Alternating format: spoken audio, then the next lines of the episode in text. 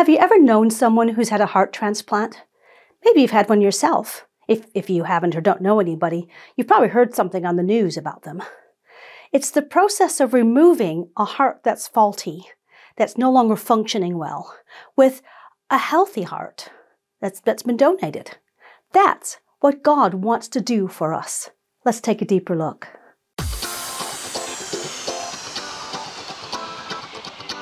God often uses pictures to describe truths he's trying to explain to us. In the Bible, several centuries before the time of Jesus, God said this through the prophet Ezekiel I will give you a new heart, and I will put a new spirit in you. I will remove from you your heart of stone and give you a heart of flesh. Hearts of stone exchanged for hearts of flesh hearts that don't beat, that don't work properly, exchanged for healthy beating hearts. Heart transplant. Then Jesus came along, and through his life and his death and his resurrection, he made that possible. He dealt with our sin, our guilt, and our shame, and gave us a way to have that heart transplant that God had prophesied all those many centuries before. There are three illustrations in Scripture that talk about how that happens. The first one happens in an encounter Jesus has with a man called Nicodemus. Now, Nicodemus was a very learned man. He was one of the, the, the people who knew the Scriptures inside and out. And he came to Jesus one night and he called him teacher. So, what does Jesus do? He starts teaching, and he says to Nicodemus, No one can see the kingdom of God unless they're born again. Now, I can just imagine Nicodemus, Mr. Clever, scratching his head and going, What? Wait a minute, you want me to what, climb back inside my mother's womb to be born again? How? That's not possible. It didn't make sense. But Jesus meant something different. He wasn't talking about physical bodies and physical birth, physical hearts. He was talking about something spiritual, something deep within us. That heart transplant that God spoke through Ezekiel all those centuries before. Something so radical and so life changing that it's like starting all over again. You may have heard Christians talk about being born again. This is where the phrase comes from. Elsewhere, Jesus talks about becoming like little children again. You see, because babies and, and children, their, their brains are quite elastic. They're always learning something and growing and developing. They're constantly taking in information. They don't have any preconceived ideas they have to unlearn. They don't have any kind of prejudices, anything like that, that they have to kind of remake and reform their ideas about. They, they listen to what their parents tell them and they trust what people teach them. They run to their parents for protection, for food, for shelter, for clothing, all their needs. Most adults have become set in our ways, haven't we? Set in our beliefs, set in our worldview and the way we do things, based on what other people have told us and based what we've experienced on other people's behavior, the way that they behave to us, often badly, the way the world seems to work. But when we accept what Jesus did for us.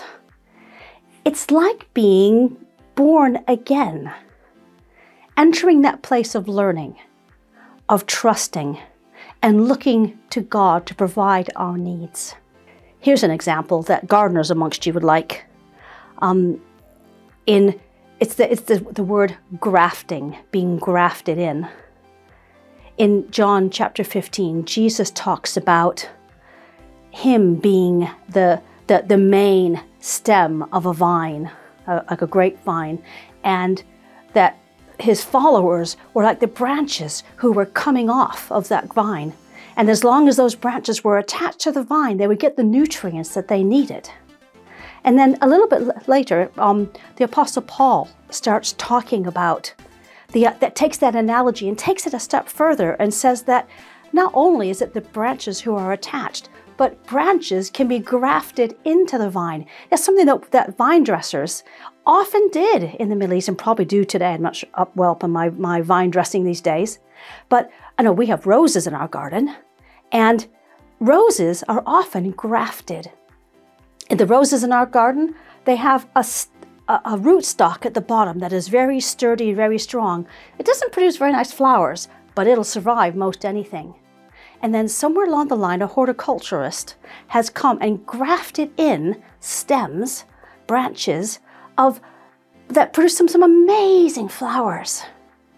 Now, these flowers, these branches themselves wouldn't survive on their own rootstock. They needed that strong rootstock. They just wouldn't survive. But attached to that, getting the nutrients through that strong rootstock, they can come and produce beautiful flowers and, and wonderful fruit.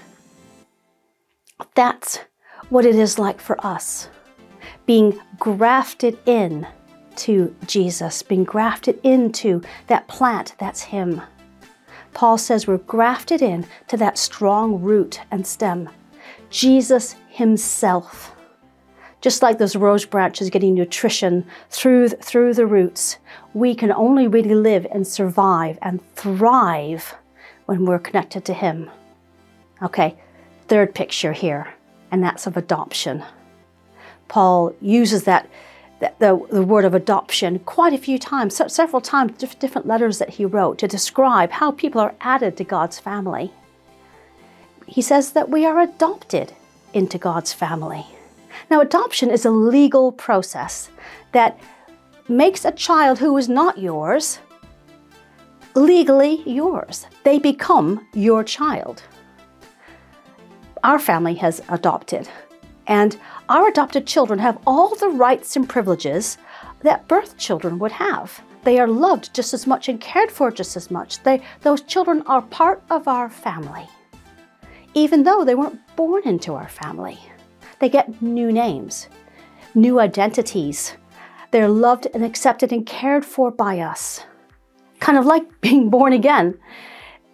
It's one thing being adopted by a family like ours, but imagine being adopted by the creator of the whole universe. So, if we're adopted or grafted or born again, does that mean the whole world is? Well, you see, um, Peter was talking about this after after um, the resurrection of Jesus, and he was talking to some people in the book of Acts and people in Jerusalem. And he says this Salvation is found in no one else. There is no other name under heaven given to mankind by which we must be saved. Now, that word saved is important here. Um, you hear a lot of Christians talking about being saved. And basically, it means that we're being saved from the punishment that we should have for our sin, that ultimate punishment. That's kind of what that, that saved means. Remember that death we were talking about. So we're saved from that, and that's it's like a shorthand for the whole thing. so, but he's saying here that there's no one else, there's nowhere else, there's no other name that we can be saved by except through Jesus. It's not automatic. Jesus himself says in Luke 7 that loads of people will look like Christians by their actions and talk like Christians, look like they belong to Him, but they won't really be His because what's on the outside isn't really what matters. It's what's on the inside, the choice each one of us makes. That's the important thing. Paul says it like this in Romans 10 If you declare with your mouth that Jesus is Lord and believe in your heart that God raised him from the dead, you will be saved. There's that word again, saved. but we have to do something about it the speaking, the doing, the believing. We have a choice in this process. In order to become part of God's family, we have to have that heart transplant. We have to choose to have that heart transplant. We need to believe that He died both for the sins, the things we do, and that infection of sin inside of us. We need to believe that He was resurrected to break the power of the cost of that sin in our lives. And to believe who He is. And He says that we need to admit that we believe this, to actually be able to say it and admit the fact that we need Him. In the beginning of the, the Gospel of John, it says this Yet to all who believe him, who received, who received him, who believed in his name, he gave the right to become children of God. He has given us the right, but have we taken up that right? Whichever way you look at it, having a heart transplant, being born again, being grafted into Him, being adopted into His family, it comes down to the same thing. Something changes when we encounter God, when we believe in Him and what He's done for us. He has found a way for us to experience that grace that we talked about, but we need to choose to accept it. Have you found that grace? Have you understood it yet? Have you had that spiritual heart transplant? If not, maybe it's time to talk to God about it. Why don't you give it a try?